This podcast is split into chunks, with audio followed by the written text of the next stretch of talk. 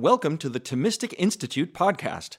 Every talk on this podcast was originally delivered at an in person event for university students, perhaps for one of our Thomistic Institute chapters on a university campus or at a Thomistic Institute retreat or conference. These lectures and events are happening around the country and around the globe all the time. To learn more, visit us at www.thomisticinstitute.org and sign up for our email list. We'll keep you posted about what's happening next. And finally, please subscribe to this podcast and don't forget to like and share these recordings with your friends because it matters what you think.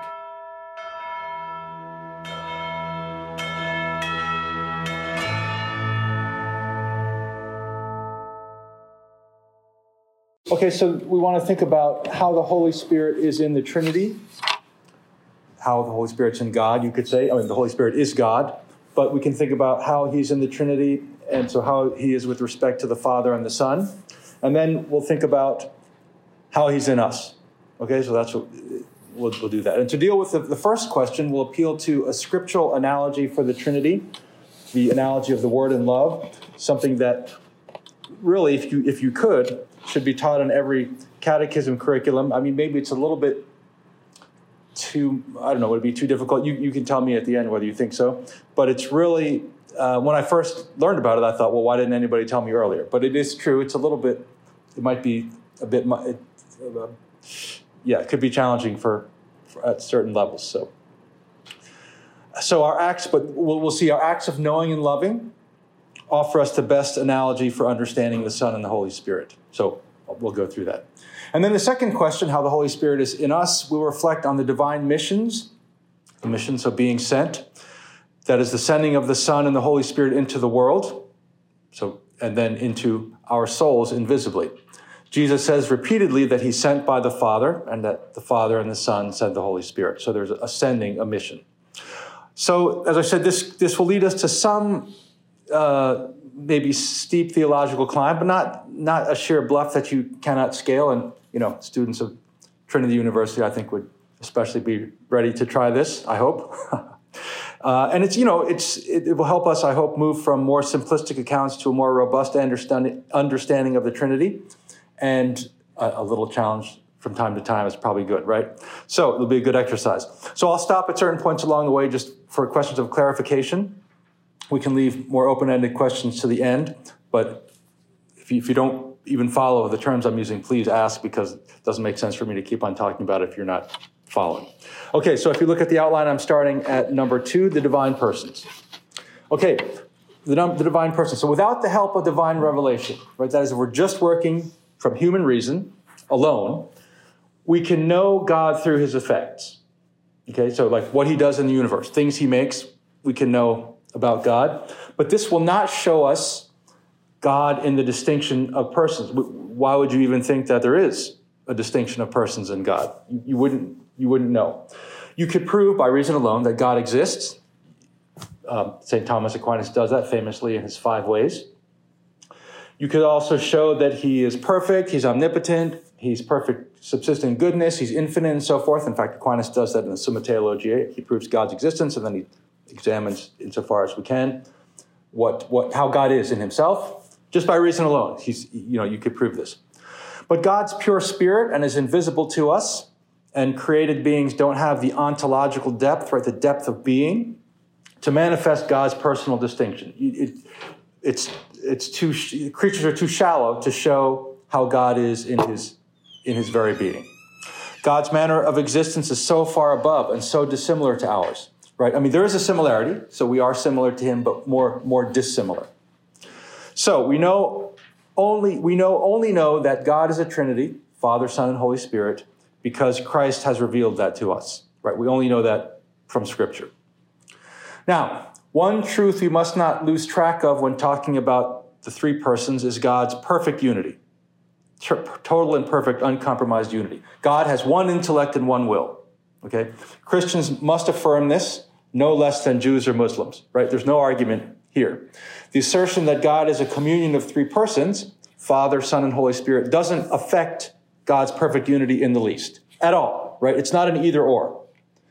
The, if the idea of three persons make us lose track of the one God with one being, right, one divine essence, one life, one intellect, and one will, then we'll have lost the Christian teaching. So that so a non-Christian might not think that it's possible that the one God be a communion of three persons, okay, because that's revealed. But he should not think that Christians doubt that there's one God and that the one God is perfectly one.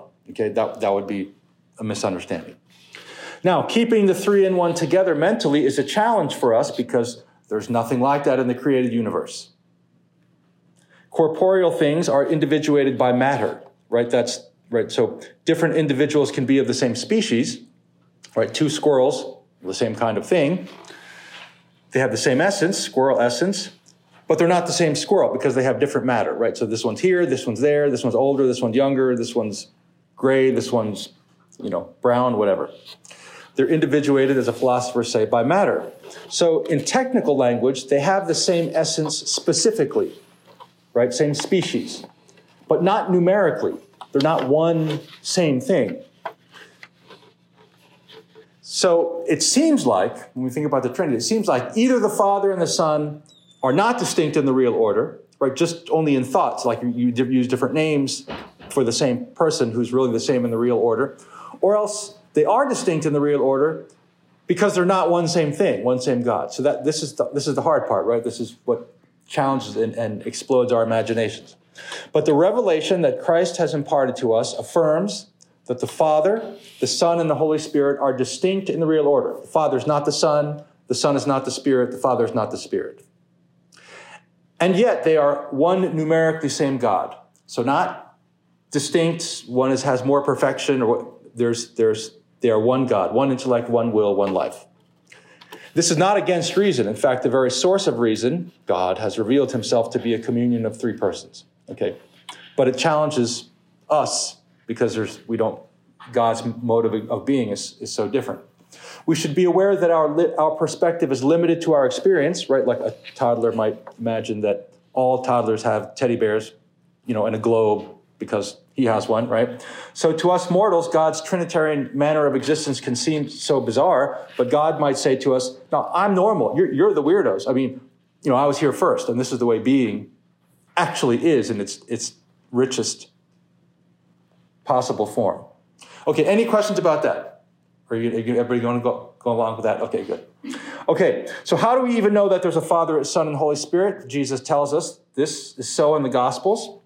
So John 16, 28, he says, I came from the Father and have come into the world. Again, I am leaving the world and going to the Father. So you say, okay, so there's a Father and there's a Son.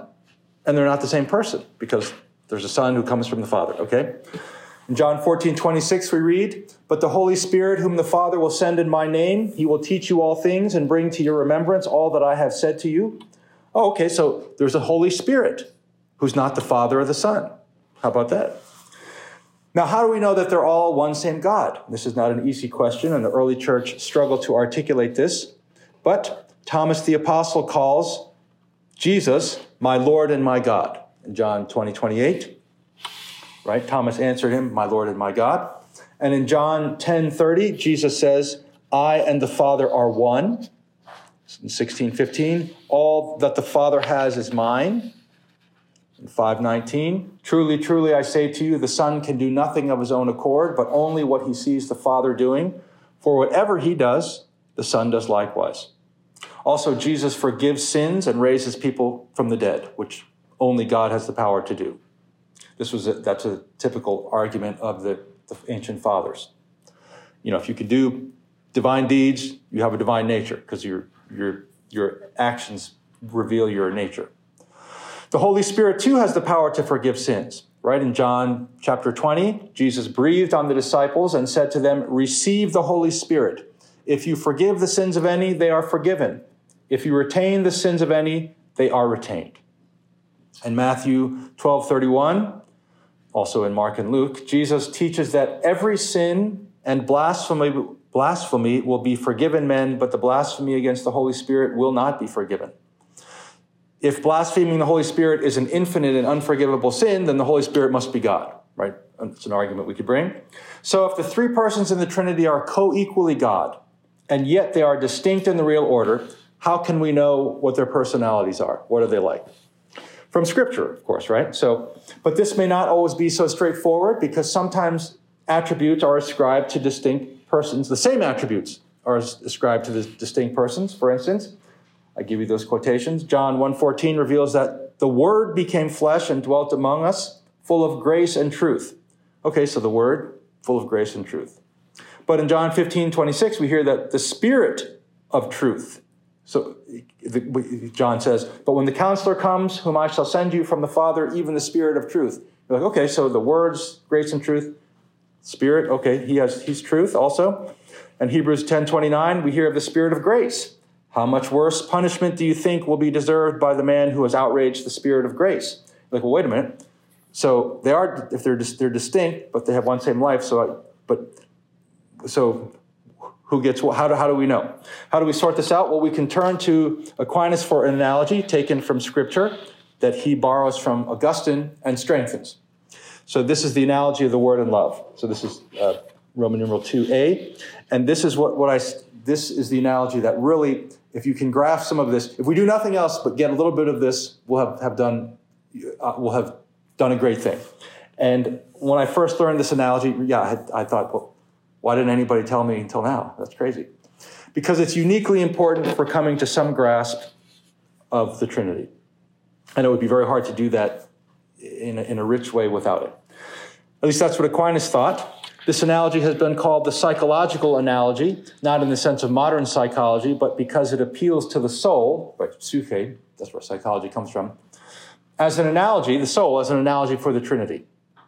Okay, so scriptural passages from that give rise to this analogy, John 1, verses 1 through 3, and, and first letter of John 4, verses 7 to 8 and 12 to 13. So in John 1, we read, In the beginning was the Word, and the Word was with God, and the Word was God. He was in the beginning with God. All things were made through him. And first letter of John reads, Beloved, let us love one another, for love is of God. And he who loves is born of God and knows God. He who does not love does not know God, for God is love. No man has ever seen God. If we love one another, God abides in us and his love is perfected in us. By this we know that we abide in him and he in us, because he has given us of his own spirit. Okay, so I'll, let me, I'll just, it's not the main point, but I'll give you Augustine's reasoning here, a couple of syllogisms, and then, and you can ask questions later if you don't follow. But so he reads this from first, the first letter. Love is of God. He reads that in view of God is love.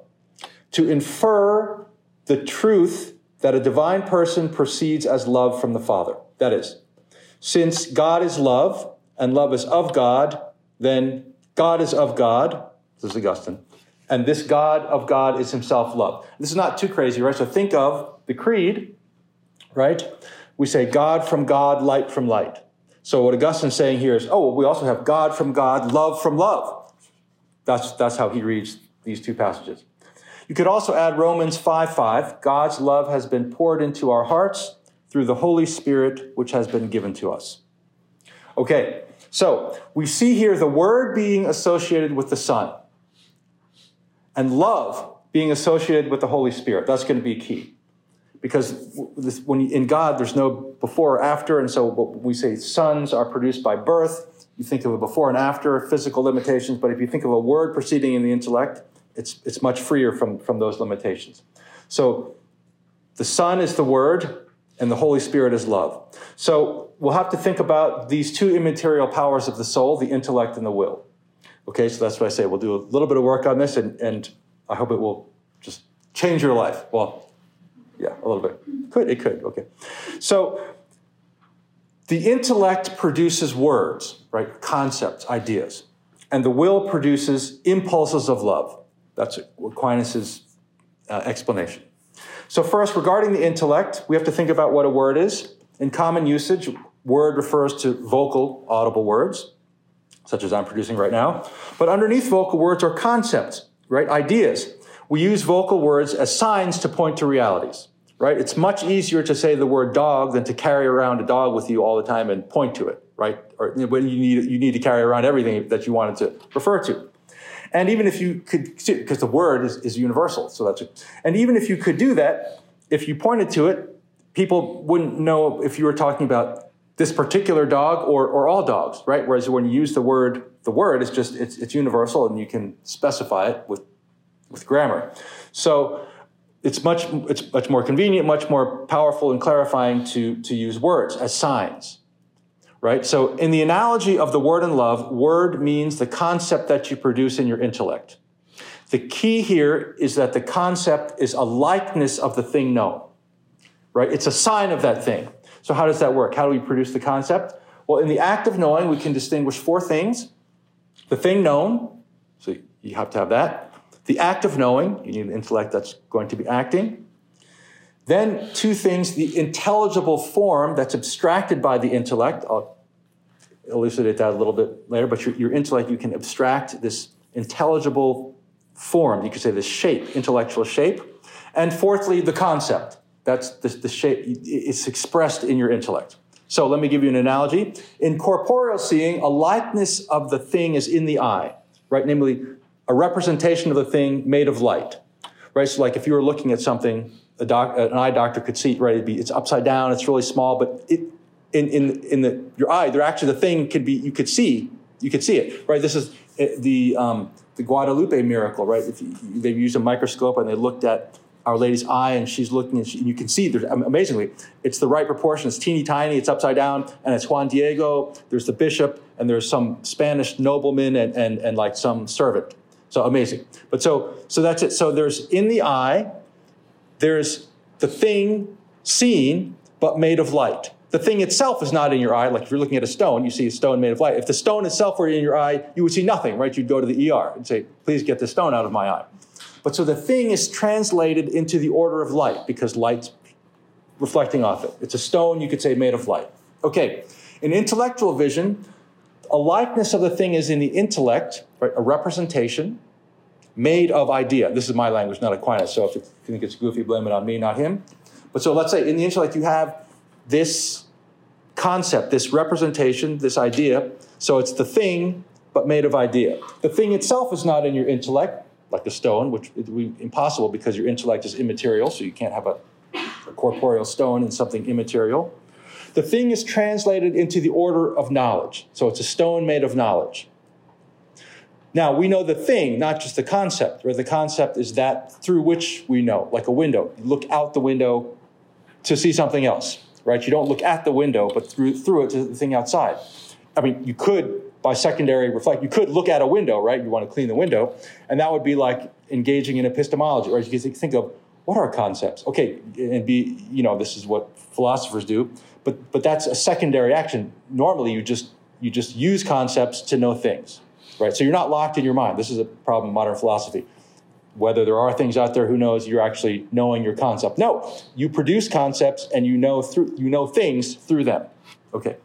So, human beings live in two orders material and immaterial. We are created to know material things, but in the immaterial order. That's our, it's a, it's a great power we have. And in fact, it's power in the image of God. So, we know material things, but we, we translate them into the immaterial order. So, we see triangles made out of plastic, and we produce an idea of a triangle that's immaterial and indestructible right? Even if you destroyed all the triangles in the universe, right? Which would take a long time. But you could still think of a triangle once you had the idea of it, even if there are none in, in the room or in the world. Concepts come through material beings, but concepts themselves, being immaterial, are incorruptible, right? They never, they, they don't fade or get, well, if your memory, your brain can, that's true, you, you can forget, but the concept itself, right, it, it doesn't like get old or bent up or, you know, okay. So, borrowing Aristotle's account, Aquinas explains that we first come into contact with an object in the world through our five senses. Right? Our knowledge comes through the senses. So, we're not created with infused knowledge. Um, Plato thought that the senses weren't good enough. material things aren't good enough to give you knowledge. Knowledge is too high. So, so how, how could he explain knowledge? Well, you must have had it from another life and all the senses do is, is remind you of it. You're like, oh yeah, you know, when I was Queen of England, I was, I remember, you know. So so you, so, you, but that, but, but Aristotle has a, a much more robust account. No, we actually can raise, translate material, sense, sensible images into ideal, immaterial reality. So you don't have to get it innately, it comes through the senses. But okay, so we encounter things through our five senses from that combined data. This is Aristotle and Aquinas. The imagination produces what's an image, phantasm, a dis, dis, dis, distilled image. And I, in modern science, right, I think of it as like a neuron because you know, if the brain doctor like he t- touches people in the brain and they, they like hear music or what is he doing? He's, I think he's he's bringing these phantasms in, in he's activating them. Okay, but so then we have this, this image, our agent intellect, agent active intellect. Or could, we have only one intellect, but you could distinguish, as Aristotle does, act and potency. So there's there's one that's active and one that's receptive.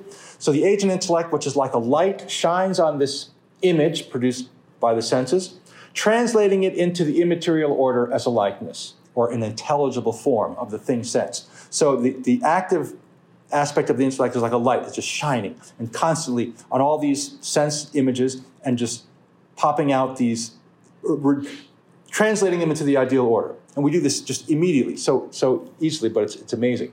So we were producing these uh, intelligible forms, and then those are expressed in the, you could say, the receptor or the possible intellect, as Aquinas' term, as a concept or idea.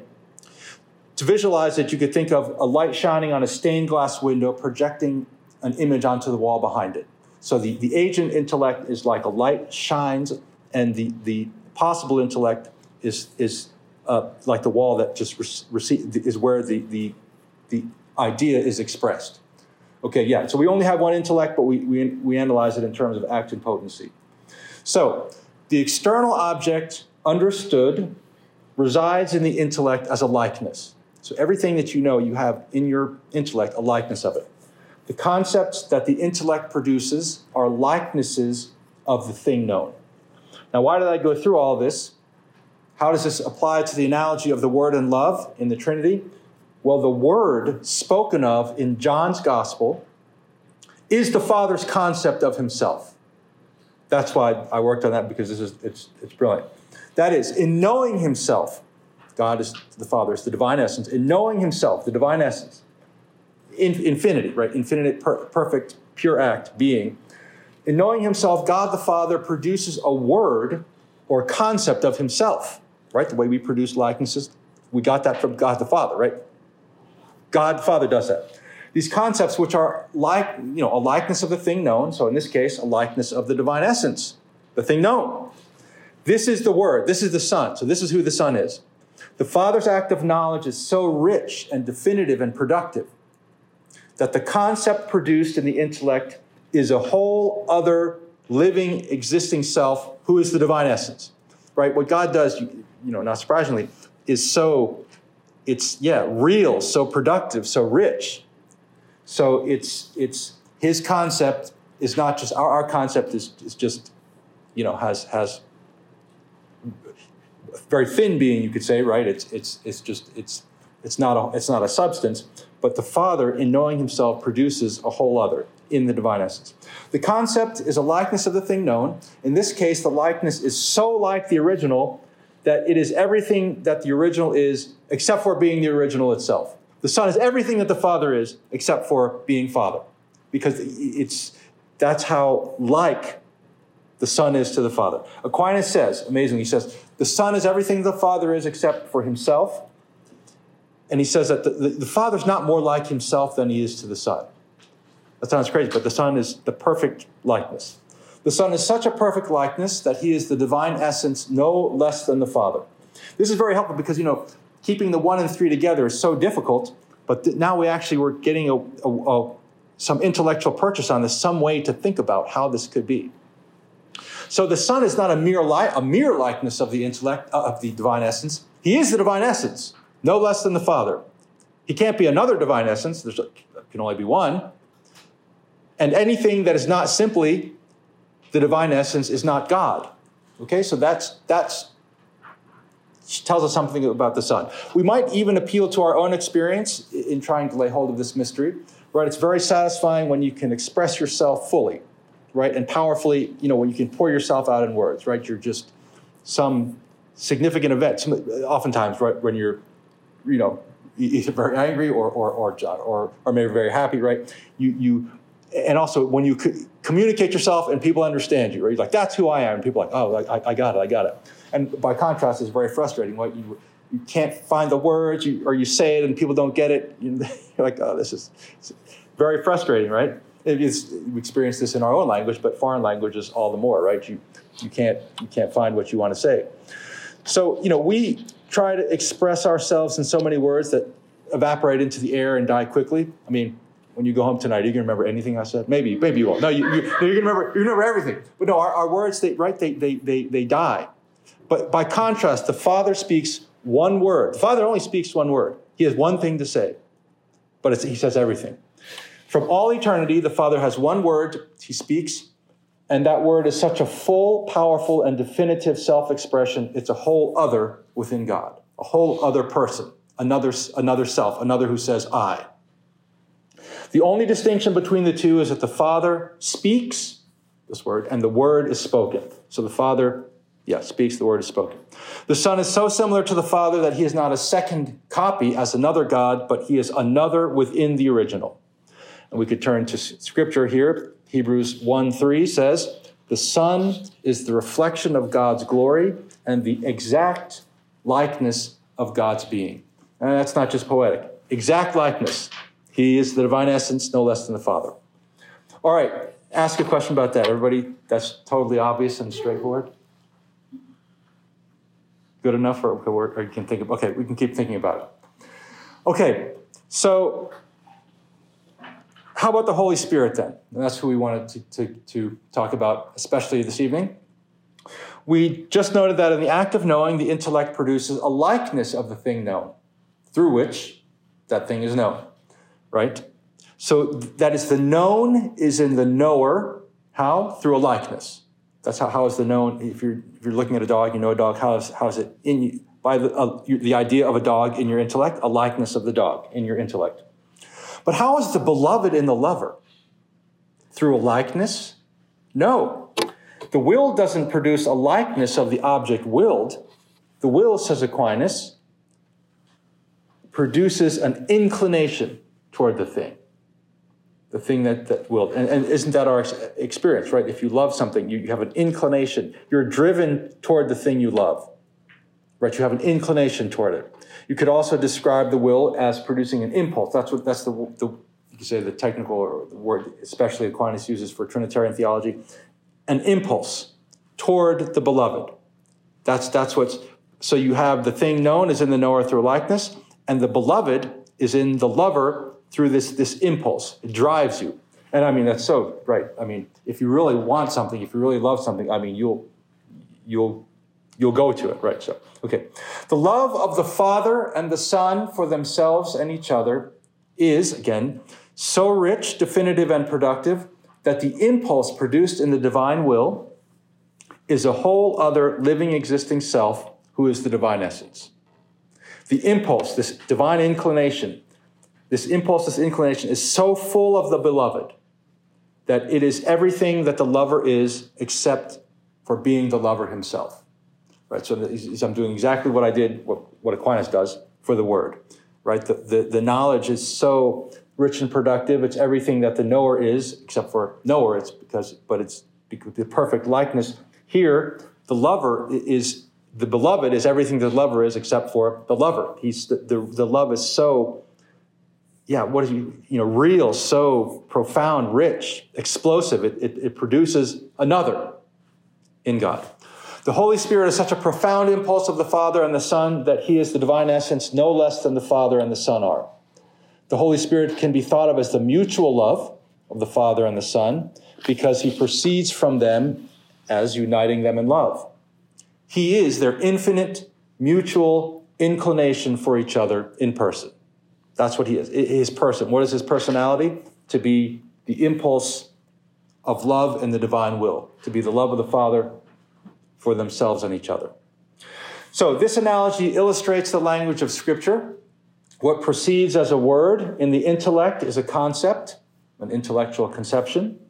And sons are conceived, right? Aren't they? Spirits aren't, so that language works. Yeah, we conceive so that we the son, the word is the son. I mean that that those go together. Words are conceived, sons are conceived. So the Son, but not the Spirit, is the eternal Word conceived in the Father's intellect. And again from John 1 1, right? In the beginning was the Word, and the Word was with God, and the Word was God. Right? So the Father begets the Son. And what proceeds as an impulse in the divine will is a driving inclination, an inclination that drives one strongly toward the beloved. And here, if we want to look for, for some scripture, Acts 2 1 through 4. When the day of Pentecost had come, they were all together in one place, and suddenly they came, there came from heaven a noise like a strong driving wind, and it filled the entire house in which they were. And there appeared to them tongues as of fire, distributed and resting on each of them. And they were all filled with the Holy Spirit and began to speak in other tongues as the Spirit gave them utterance. So the Spirit here is like a fire and a driving force. Yeah. The Father and the Son breathe forth the Holy Spirit. They spirate him, to use Aquinas' language. So, and one is impelled by love to perform an action. Right? We do say people are inspired to do great deeds, right? Love gives rise to aspirations, so that language also works in English. So this analogy elucidates scripture powerfully. Okay? We can also note that love has an ecstatic character. There's like a, a oh, did you have a question? No.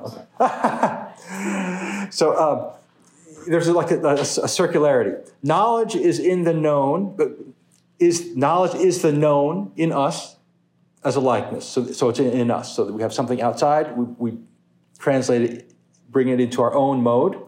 So it's, it's in us as a likeness. Love, by contrast, is our being drawn out of ourselves toward the thing loved.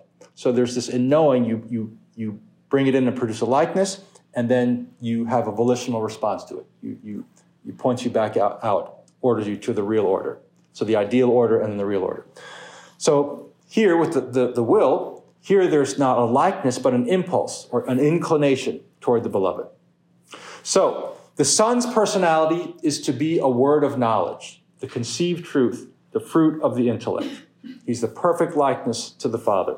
And for that reason, he bears the name image, right? So, Colossians, in Colossians, we read, Christ is the image of the invisible God, the firstborn of all creation. So, whenever you think of the Son, when you see Jesus in the Gospels, who is he in his divinity? What is he? He is the Word. He is the Father's perfect likeness, totally equal to the Father, but proceeding according by, by way of knowledge, and he's the perfect likeness, the Father's own conception of himself.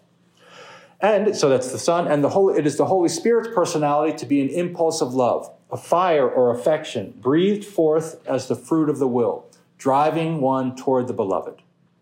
Okay, as we heard in the account from Acts and from the Feast of Pentecost, or you could add John 3 8, the Spirit blows where he will. So there's this breathing, there's this driving fire that's how the, the beloved is in the lover. Okay, so when you think of the Holy Spirit, that's what you can think of this impulse in the divine will.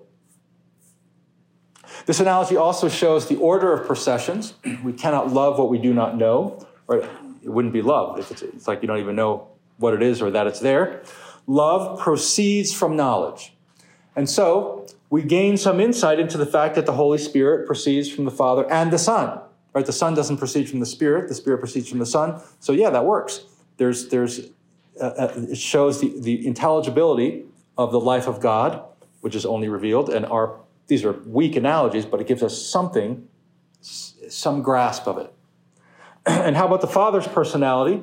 Well, he's the one from whom the Son and the Holy Spirit proceed and to whom we're led back. But he's more hidden in a certain way, as, as we'll see when we talk about the missions which we'll, we'll do now. Any questions about that? You want to ask about the processions of the divine persons? You're going to take my word for it? okay, let's think about the missions. So, what time is it, by the way? Oops, wrong button. Okay. Oh, wow. Okay. Yeah.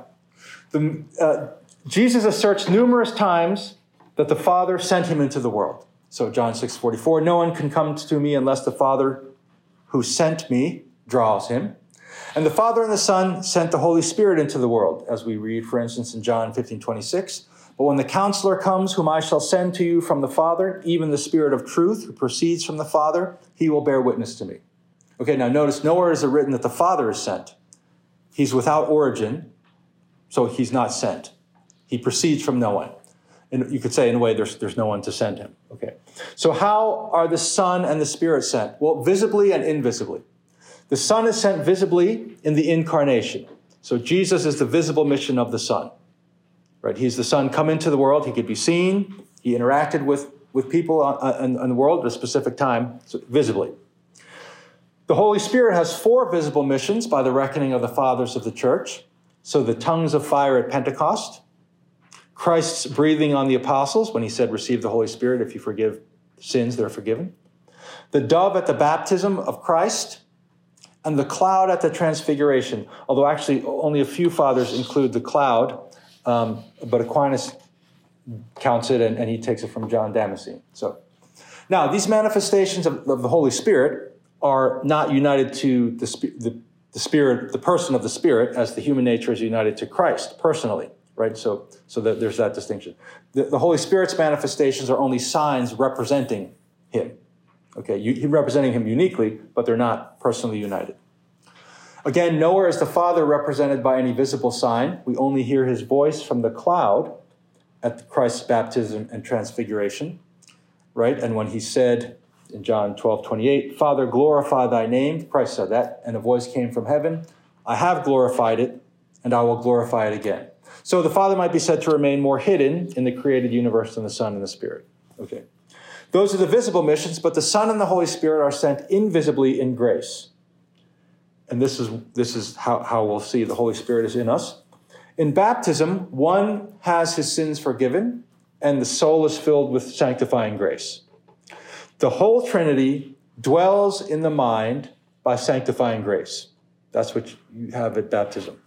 Aquinas teaches that grace conforms the soul to God. Okay? In the missions, the soul is likened to the person sent and indwelling. You, you, are, you are made like them. Therefore, the soul is assimilated to the Son by the gift of wisdom, and to the Holy Spirit by the gift of charity. Right? Why? Well, the Son proceeds how he, he's the Word and wisdom of the Father.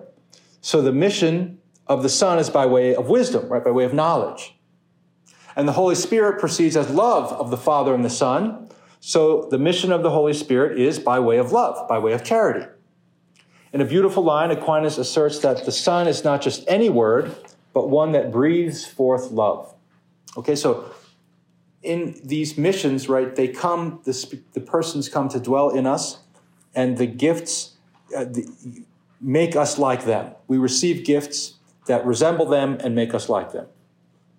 They, they it, um, elevate our intellects and wills, and so we have a word. Well, that's who the Son is, right? And so that in that way we resemble the Son, and we have this impulse in our wills, so we resemble the Spirit.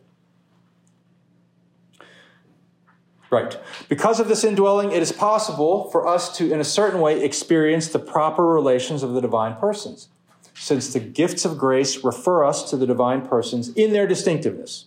Okay? Wisdom gives us a share in the way that the Son is related to the Father, right? Because he proceeds as the Word from the Father. And charity gives us a share in the way that the Holy Spirit is related to the Father and the Son. Because he proceeds, he's the love of the Father and the Son. He's this divine impulse. Aquinas elaborates on this in the sentences commentary. I give you that quotation, distinction 15, question 4. He says, this procession of a divine person leading rational creatures back to God is called a mission insofar as the proper relation of the divine person himself is represented in the soul through a received likeness. Right, so there's that likeness again. A received likeness that is patterned on and originated from the property itself of the eternal relation. The Son's very personality, the Spirit's very personality from all eternity. There, there, you get a pattern of, you, you receive a gift, that a likeness that's patterned on the very distinct personality of the person. Okay. And because, according to the reception of these two, a likeness to the properties of the persons is effected in us, therefore, according to a new mode of being, as a thing is in its likeness, the divine persons are said to be in us, insofar as we are assimilated to them by this new mode. The Son and the Holy Spirit are in us insofar as we are assimilated to them through our sharing in their personal properties. Okay? Our affiliation with respect to the Father is mediated and accomplished by likenesses of in us of the Son's and the Holy Spirit's proper relations to the Father. This is how we're led back to the Father. We're referred back to the Father as our ultimate end by sharing in the proper relations that the Son and the Spirit have to the Father. So they, they lead us back and join us to, to that end, to the Father. Okay? So there's an image of the Trinity in us when we love ourselves. So that's, that's a parallel to what God does, right? So the Trinity is to be understood as God knowing and loving himself. And amazingly, we're made in God's image. We, you know, compared to a carrot, right? We can know and love. A carrot can't know and love. It's alive, it reproduces itself and, and nourishes itself. But we can know and love. So, so in that in that sense, there's a parallel. But there's even a higher conformity when we don't love ourselves, but when we love God in grace, right? That's less parallel, but it's it's a higher conformity to what God does. Because then we're miniature images of the Trinity. Because then we have, and we are, you know, God. The Trinity is God knowing and loving Himself, and if we are elevated so that we are knowing and loving God, we're doing uh, on a human level, of course, the same activity as God is doing. Only grace can make this possible, and grace marks, marks our intellects and wills to make us like the Son and the Holy Spirit. By nature, our intellects and wills are proportioned to know and love material things, dogs and chairs and you know, human beings. Through grace, God elevates our intellects and wills so that they can possess God as their object right? Notice that God doesn't add a new and different power, brand new. He, he elevates the powers that we already have, right? The powers that make us in his image. So we see here we're capable of having grace. In fact, Adam and Eve were created in grace. So this points to our dignity. We're, we're ready. We're ready for this. We're, we're God being made in God's image means we, we're, we're just re- ready to be elevated. So this is, is a divinization, right? Being made like God. Grace makes us like the Trinity. How? By having God come to dwell in us as in his temple. We are made temples of the Holy Spirit. But how can God be in us, right? I mean, you can't like physically hug God. Well, actually, think of in the Eucharist, God comes into us through the instrument of the sacrament, amazingly. God became man. This man changes bread and wine into his body and blood, soul and divinity. And so when we consume the Eucharist, we transform the, the host into our bodies, and we are spiritually transformed into Christ, insofar as we're open to this transformation, right? Because when you eat something, on one, in one direction, you, you change it into yourself, but in the other way, you become what you eat, right? So that's why if you, you need iron, you eat iron because you become, right? So you, there are two directions going there. So spiritually, we become like Christ through the Eucharist. So, okay, so, right, but spiritually, we're transformed by the Eucharist through grace, right? This all has to happen on the spiritual level. So, in grace, then, how does God come to dwell in us? Through our intellects and wills, right, as we've been discussing. In grace, God is in us as the known in the knower and the beloved in the lover. And there's a personal order to this divinization. The Holy Spirit leads us to the Son and makes his words intelligible to us, and the Son leads us to the Father, whose perfect image he is.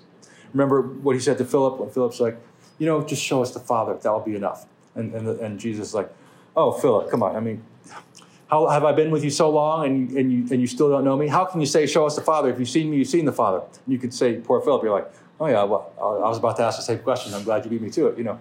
But the, the Son is the perfect image, and the Spirit leads us to the Son, who reveals the Father to us. But there's no created gift that conforms us to the Father. The Father is known and experienced as the one who is without origin, doesn't receive anything from anybody, and the one to whom we're ultimately led back. So you could say that the Father polarizes the whole created order as its beginning and its end, right? He exerts a directional tension on it. Okay, so that we can just answer our question after having done all this hard work or easy work, maybe it, was, maybe it wasn't hard. I probably shouldn't have suggested that. Then, um, okay. So the Holy Spirit is in us through the gift of charity, and He makes us like Him through this gift of charity, right? Through this theological virtue in the will. So, so we're elevated and we're made like Him that way. Through charity, we're able to love God above all things and our neighbors as ourselves. Charity, says Aquinas, is the friendship of man for God. Aquinas explains, borrowing from Aristotle, that love is willing good to another. Uh, that's what it means to love. And friendship is not just willing good to another, it requires mutual love. So it's a special love. So, our, to answer our question then, in the Trinity, the Holy Spirit is love in person. So, self subsisting love, not something with love in it or just the ability to love, as for us, for instance, but the very essence and definition of love that is the source of all loves in the created order. I mean, he, he is love in person. You know, God is love, the divine essence is love, but that's, that's right. But the Holy Spirit also proceeds as love. The, the Father doesn't proceed at all, the Son proceeds, but not by way of love. So the Holy Spirit is love in person. That's who, that's who the Holy Spirit is in the Trinity. And in us, the Holy Spirit is the love of charity. That is, He is the mark and disposition of friendship between man and God. Any question about anything? You know, baseball? No, I'm just kidding. Can't answer a lot about baseball. I have a basic. Please. In one of the citations, it says like first sent. What is that? What does? First sentence. Okay, sure. So uh, that's the sentences commentary. Uh, Peter, Peter Lombard was in the 1100s, I'm going to say, and he uh, wrote. He might have been the first one to try to write a comprehensive theological uh, account. So he took the father's opinions and try to document them and then give his own resolution in four books. So, and in Aquinas' time, you had to, your studies as a bachelor would be to, to st- comment on the sentences. You had to read the sentences and, and, write a commentary on them. That's how you got your bachelor's degree. These days, we, we do it a little differently, but it, go, it goes, you know, it's the same idea. You have to show, you know, yeah, you have to show your competence. So that's the first book, his commentary on the first book of the sentences of Peter Lombard.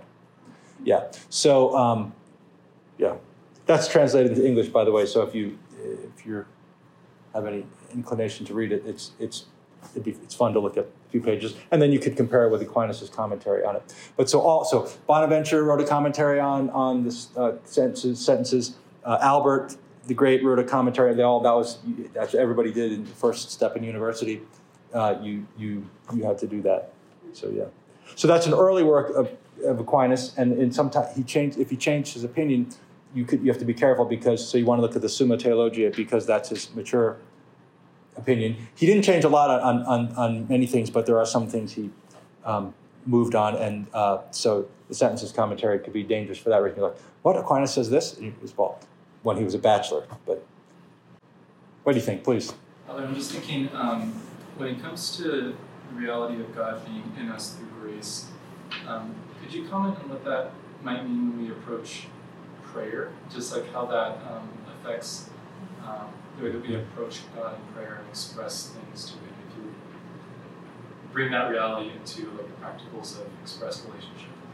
Mm-hmm. Okay, so prayer is raising our heart and mind to God. So along with these these when you in baptism so the intellect and will are elevated so we can love god above all things we can and and know Him as the object of our knowledge and love. We also get all the virtue, infused virtues. Um, but if we have contrary habits, contrary to bad habits or just right, right, they can impede the, the showing of the, the, the, exercise of those virtues. But otherwise, it would be praying would just be prompt, easy, and joyful. It would, it would, but sometimes we, right? Sometimes it is, but sometimes it's not. So, but it, um, uh, yeah, so what is this? What is the presence of God in us? How does it help us? So the faith, so the, the, the, the gift of, of, of wisdom here, so faith, is a share in God's own knowledge. So we receive revelation, we're given, we in faith, we you you believe it. You you you have this act of faith. So you're able to cling to you, you when you believe it, then you can pray, then you then you pray you, as, as a believer right? So you know this person, and then and you have hope and you have charity. So you hope this this you, you know this person has the power, three persons, have the power to save you and, and you hope for it and, and then you love this person. And that, that changes the conversation a lot. When you know this person and you love this person, now you can, when, now you can have a conversation. Uh, I was just thinking of an example of, of faith. Um, the only one of the, I don't know if it's the only, no, maybe it might be another one where, where uh, a case where I was, I was the principal celebrant and I've been late for mass. I, th- I can think of maybe only twice in my whole life. One of them was a wedding.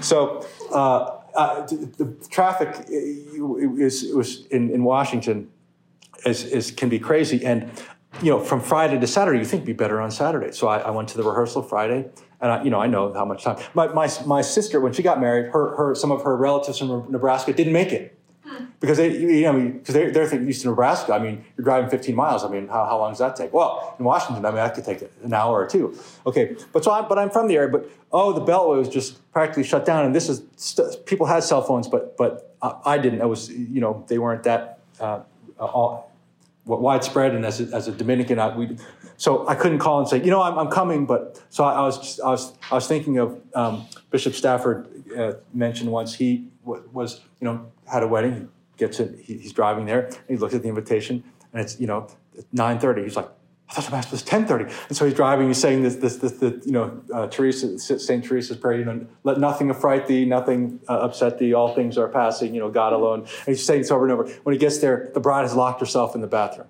And the, and the family's like, you know, if they had had weapons, he would have been. So, uh, but so I, I'm thinking, I'm thinking, this is what I'm thinking. Here it comes. When I get there, that's what's going. to... And but when I got there, the bride was calm. She said, I, I knew you would come. And I was like, I was like, marry that woman. Are you kidding? This is so so when you when you have but just faith changes the relationship. So so God reveals himself and, and you believe and you believe and you love God. So then so so raising your heart and mind, this is so this is your you're in a conversation, you're raising your heart and mind to God. That that's that makes that possible. And that, that changes the conversation. And that, that's why it's so um, encouraging to read the lives of the saints, because uh, for what they're, you know, they're, they show what's possible and what they're able to do. And also when we see their struggles, you know, John Vianney seeing an old man in, in church and, and, he himself is struggling, or John Vianney struggled in prayer, but yeah. And he said, you know, what do you, what do you, how do you, how do you do it? You know, I just, I don't know what, and, and the man said, you know, I look at him and he looks at me. Like, That's it? Okay, well, I'll try, you know. So um, but yeah, so so it's it's um, uh, yeah with the gifts you, you you just you you can have great consolation, but but I mean there are also the Lord allows you to grow through through desolation. I mean I mean the saints also had you know dark nights of the soul and things like that, or just feeling you know Mother Teresa getting so many consolations, and then when he stopped, she just felt like a jilted lover. You know, she just so uh, all that to say. Uh, yeah, so so it makes it possible to know and love God it makes it possible to raise our hearts and minds to God. Makes us want to do that. It makes it joyful to do that. But also, we, we can understand that uh, that can at times can be a struggle, even if you even though you're sometimes because of our own sins, but sometimes not because of our sins, but just because um, the Lord is not giving us consolations that we're that we're accustomed to. That's the advantage of not having them to begin with, like me. You know, you're just like you don't miss it. You know, no. so. There's no questions. Um, I'm going to give another round. Okay.